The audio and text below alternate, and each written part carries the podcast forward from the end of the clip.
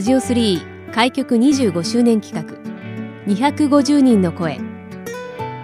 東日本大震災から10年。当時の様子を交えたそれぞれの10年の歩み。防災への取り組みやこれからの10年。またそれぞれの地域の魅力について250人の方々の声をお届けします。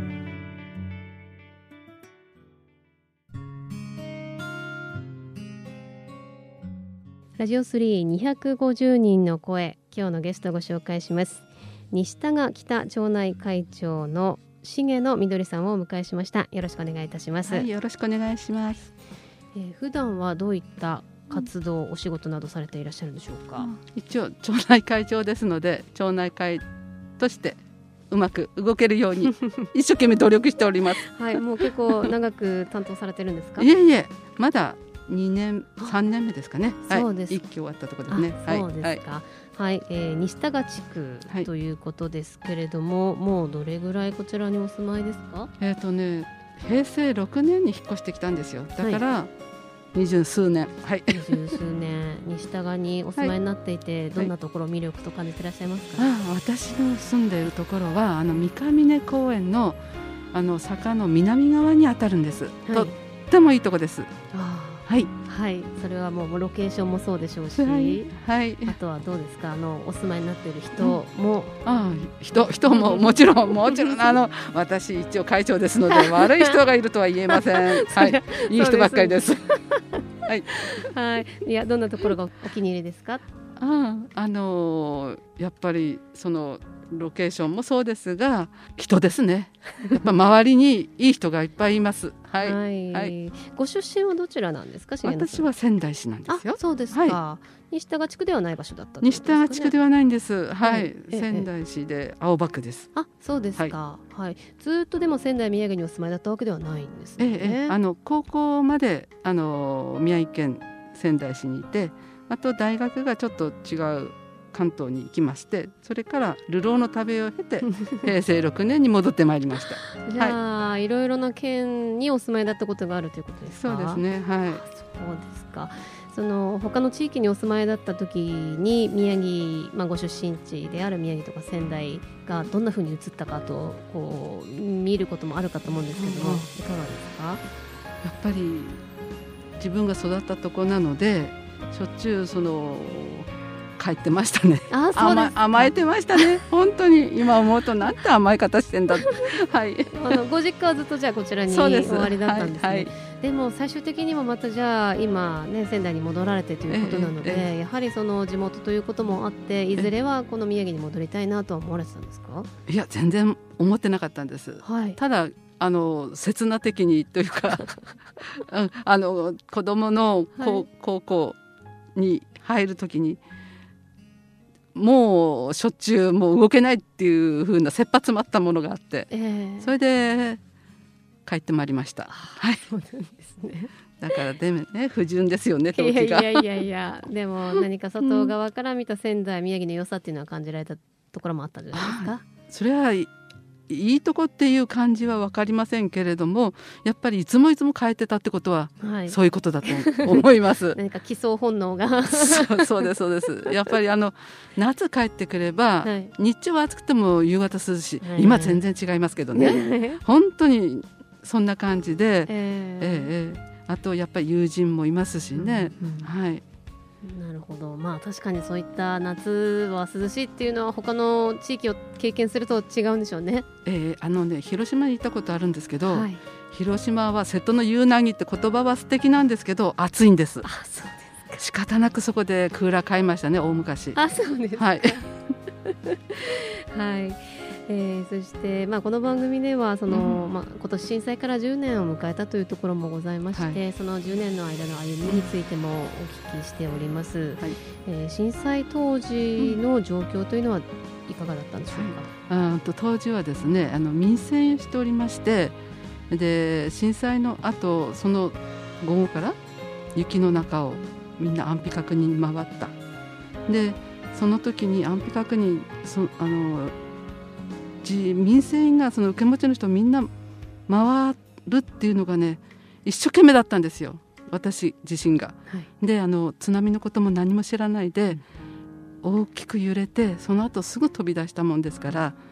であと数日経ってからその津波であのたくさんの方が亡くなられた。で安否確認に回ってた民生もたくさん、えー、と56人くらいかな犠牲になられたんですよ。はいそれを聞いた時に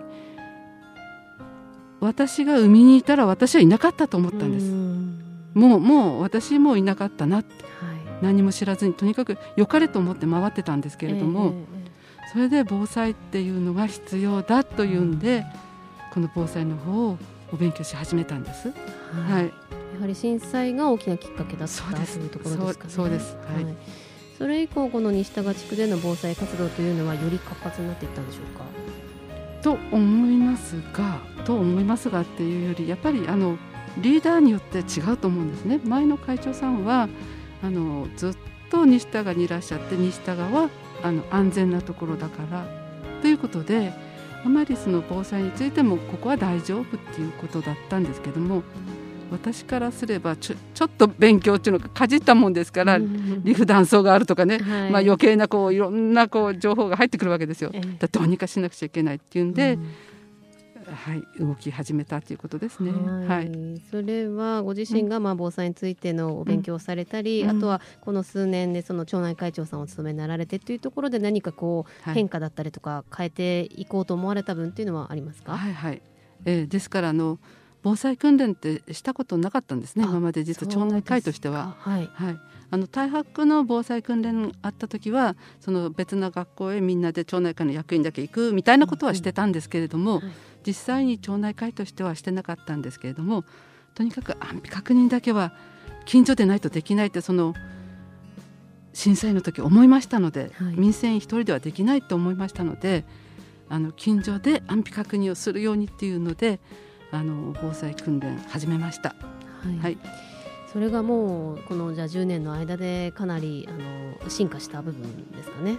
だと思います。はいうんはいえーまあ、コロナ以降はなかなかその防災訓練だったり集まって何かっていうことがしづらくなっている面はございますけれども、そのあたりで何か対策されていることっていうのはございますか？そうですね。ですからあの防災訓練というと今まで集まってあのバケツで火を消してみたり、消火器でやってみたりとかみんなで集まるということはあったんですけれども、えー私は西田川中学校の避難所運営を一緒にややっているのであの感染対策今いつどうどうなるかわからないので感染対策をしてっていうのを去年あの防災訓練としてやりました。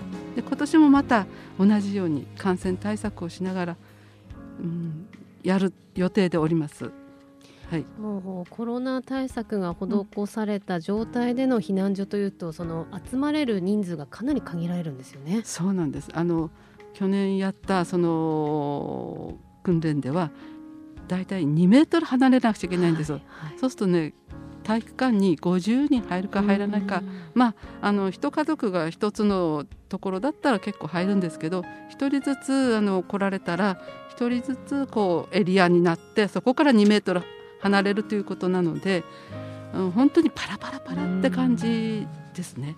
うん。はい。はい、なのでそれを考えると地域の皆さんがあのみんなで集まって避難してくるっていうのは本当に難しい状況ということでそれぞれの、まあ、お家で避難できる状況対策できる、うん備えをしておくっていうのは非常に重要ね。そうなんですそうなんです。あの自宅が大丈夫であれば、い。もうご自宅にいるのが一番安心安全。はい。ただしあの私があの西高に住んでると言いましたがあそこはリフ断層が下に走ってるということで、えーそうしたらきっと私自身もこう我が家にいられない状態になるんじゃないかと思うんですね。だってそしたら学校も危ないかなとかもう考え出すときりがないんですけれども、えー。でもまあ今できる範囲内でやろうとは思ってますが、自分の自宅が大丈夫だったら自宅がいいんです。本当に。はいはい、それなりのその家で、まあ、うん。避難というかね、うです。活できるだけの備えを、まあ、しておかなくてはそうです。そうです。うところですね。ね一週間は持てるようにあの、ローリングストックっていうんですか？備蓄も。循環備蓄、ええ循環備蓄していただいて。えぜひ安全であれば家が安全であればご自宅にとどまっていただきたいとは思っております。はい、はいえーまあ、今後の10年、それから今後に向けて、えーとそうですね、このまあ防災対策もそうですし町内会としての活動でも構いませんが、うん、どういったことをこうしていかれたいですか？何気ない会話から普段のこう安否確認防災も防犯も一緒にこう余計なこう変な変変なって言ったらあれなんですけどね。あの詐欺やら何やらっていうのが今いっぱいあるのでそういうところからも安全安心な地域にしたいなとは思ってます。はい。この時間は西田が北町内会会長の重野みどりさんにお話をお伺いしました。ありがとうございました。ありがとうございました